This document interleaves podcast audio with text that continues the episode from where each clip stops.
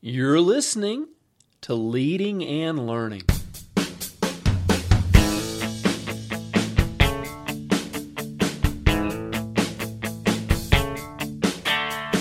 This is the place where we talk about practical leadership, theology, fitness, how to create winning habits, and so much more.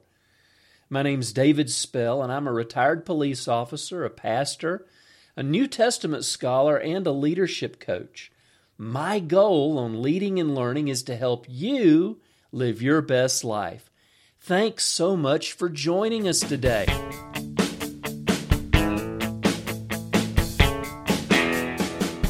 Welcome back to Leading and Learning. This is episode number 195. Today we're going to be doing a book excerpt from my latest book, Climbing Out of the Ruins.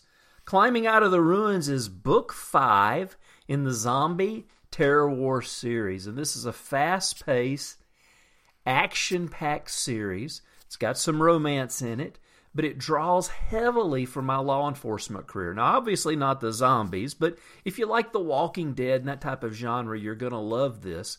But there's also the element of terrorism thrown in. People are loving the stories, they're loving the characters, and I know you'll enjoy it too. So, this is an excerpt from book five. There's links uh, in the show notes for each of the books. I'd love for you to check them out. They'd be great Christmas presents available as ebooks as well as in print. South of Hendersonville, North Carolina, Saturday, 11:10 hours. The federal police officer stood in the bed of the pickup moving the binoculars slowly over the barricade, not seeing any way to get around the vehicles. This stretch of highway had been constructed for safety, with metal guardrails on both shoulders and the median, preventing anyone from driving across it. Two pickups and six passenger cars were scattered in front of the barricade. It was hard to tell at this distance, but he thought that he could see bullet holes in some of the windshields. The roadblock looked formidable, he realized, continuing to stare through the binos. There, he could see a small opening on the left side next to the median. A police car sat 20 feet behind the barrier, the driver's door standing open, and a body, or what was left of one, lying on the pavement beside the vehicle. It looked to McCain like the officer had been filling a spot in the roadblock, but had tried to make a run for it. He didn't get very far before the zombies managed to grab and devour him. I wish I could see behind that row of vehicles, Chuck thought. There's no telling what might be waiting back there. There's an opening on the far left next to the center guardrail, he told her, climbing into the back seat. It looks like a police officer tried to escape but didn't make it. I can't see anything behind the barricade, but there's plenty of movement up on that bridge. As soon as we get through the roadblock, Punch it and let's get on down the road. Elizabeth took a deep, cleansing breath and nodded, putting the truck into drive and giving it some gas. As they got closer to the long line of vehicles, Chuck realized that there was plenty of room for them to get past it. Beth steered to the left, maneuvering around a red Dodge Ram that straddled the two lanes, just 20 feet from the barricade. The front of the Ram had been shot up, the windshield shattered, and McCain saw a figure slumped behind the steering wheel. Beth aimed their truck for the opening in the roadblock, both of the Tundra's two left tires now on the small grassy strip next to the iron guardrail. The police car had been parked next to a yellow DOT dump truck. Suddenly, a loud hissing erupted from outside, causing Chuck to swing his rifle to the driver's side. The pickup truck shifted and quickly became sluggish. What happened? Beth asked, feeling the truck pulling to the left. McCain glanced out his open window to the ground and shook his head in disbelief. Spike strips. The police put them out to puncture a bad guy's tires. They were in the grass, and now we've got two flats. Another sound quickly overshadowed the hissing. The growling of hungry zombies was getting closer and louder. McCain scanned the area but didn't see anything. They have to be on the opposite side of the roadblock, he realized. Back up, he told Elizabeth. Those Z's are on the other side. Beth immediately slammed on the brakes, shoved the gear shift lever into reverse, and accelerated. Just as the Tundra started reversing with two flat tires, 20 zombies burst through the hole that they had been about to drive through. A crash jolted both of them as the Toyota slammed into the shot up pickup. Beth looking at the oncoming zombies and not watching behind them as she reversed. McCain was thrown into the back of the driver's seat, his backpack knocked onto the floorboard by the impact. He quickly recovered, though, knowing that the menacing figures were marching straight for them. Sorry, Elizabeth said, pulling up slightly, quickly steering quickly steering the wheel to the left so she could get around the other big Dodge Ram pickup and put some distance between them and the zombies. Chuck was already firing on full auto out the window towards the advancing group. They were so close and moving faster than any he had seen in a while. Normally, he would engage in the semi auto mode on his rifle. Not now. He needed to take control and fast. He sw- slowly swept the muzzle at head height and fired short bursts, taking down several zombies at a time. Beth continued backing for another 50 feet before jerking the steering wheel counterclockwise so she could turn them around and go the other way.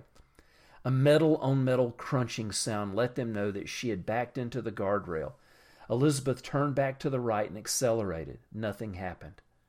The fender covering the flat rear tire was hung up on the metal barrier, holding them in place, the tires spinning but not taking them anywhere. We're stuck, Beth yelled, seeing the bloody figures surging towards what they hoped would be an easy meal. What do we do?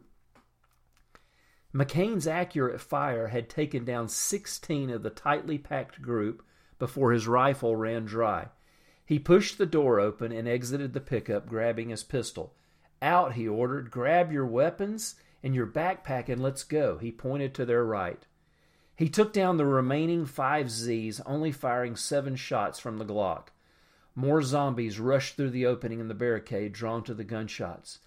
Elizabeth threw on her quick equipment as Chuck reloaded his rifle and continued dropping the approaching flesh eaters. The big man glanced back into the tundra. His backpack containing extra ammo, food, and water was in the floorboard on the far side. The zombies were just 30, 30 feet away, though, their snarling intensifying as they got closer. He put the pack out of his mind, knowing that their immediate survival was the most important thing. Run, McCain told his wife, pointing to the right. Elizabeth started sprinting while Chuck paused to give her a head start, firing a long burst into the snarling group before running after her. They were still at least 30 there were still at least 30 infected following them, most of these shuffling slowly. That's good, McCain thought. He figured that most of the Z's on the interstate had come from the many abandoned vehicles, but now he could also clearly see agitated zombies on the bridge in front of them. Some of their pursuers had probably been up there and had made their way down to the highway, attacking motorists who were trying to escape or the police who had been manning the roadblock. Now, if we can just find another vehicle. The police officer paused for a moment halfway across the interstate and made a headshot on a muscular zombie who looked like he had just worked out, his muscles bulging under his black tank top and shorts. He looks and moves like he just got infected, the CDC agent noted surprisingly. Both arms showed open wounds and his face was covered with blood. Muscles was just 15 feet away when a 5.56 millimeter round punched through his left eye and pitching him face forward onto the asphalt. Chuck started sprinting again, trying to catch up with Elizabeth. She was a real runner, having participated in several half marathons. The CDC officer pushed himself, glancing over his shoulder as the Z's continued after their prey. Even as a part time professional MMA fighter, the big man hated to run in training. At this moment, though, he was wishing that he'd put in a few more miles. Beth had already climbed over the guardrail and turned to check on him. McCain saw her watching him sprint, her eyes wide with fear as the large group of infected closed in on the couple. He motioned for her to keep going. Instead, she raised her rifle and started shooting, shooting their pursuers, dropping four before he joined her. Chuck jumped the metal barrier and spun around, raising his M4. He pushed the selector to semi auto and took down five of the closest creatures before the bolt locked open. He hit the magazine release, dropping the empty and grabbing a fresh one from his plate carrier. His gun was ready to go again, but they needed to keep moving and create some distance. There were still at least 15 zombies closing on them. Elizabeth fired more shots, her last bullet sending a heavy set man wearing a jogging suit crashing to the pavement. Chuck tapped her on the shoulder. Let's go, he said, pointing in the direction of Upward Road. Climb that fence and head towards the main road. A three foot high chain link fence ran along the top of a small rise 10 yards off the highway adjacent to their location. On the opposite side, a narrow street ran parallel to the interstate and appeared to dead end into Upward Road. Chuck sent Elizabeth ahead while he turned to check on the Z's, dropping two that had closed to within 15 yards. Their growls and snarls filled the air and sent a chill down the police officer's spine.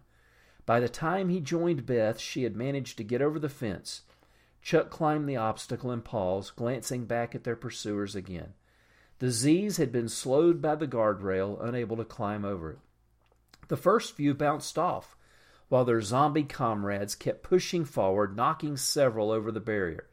After these managed to get to their feet, they continued up the hill towards the fence.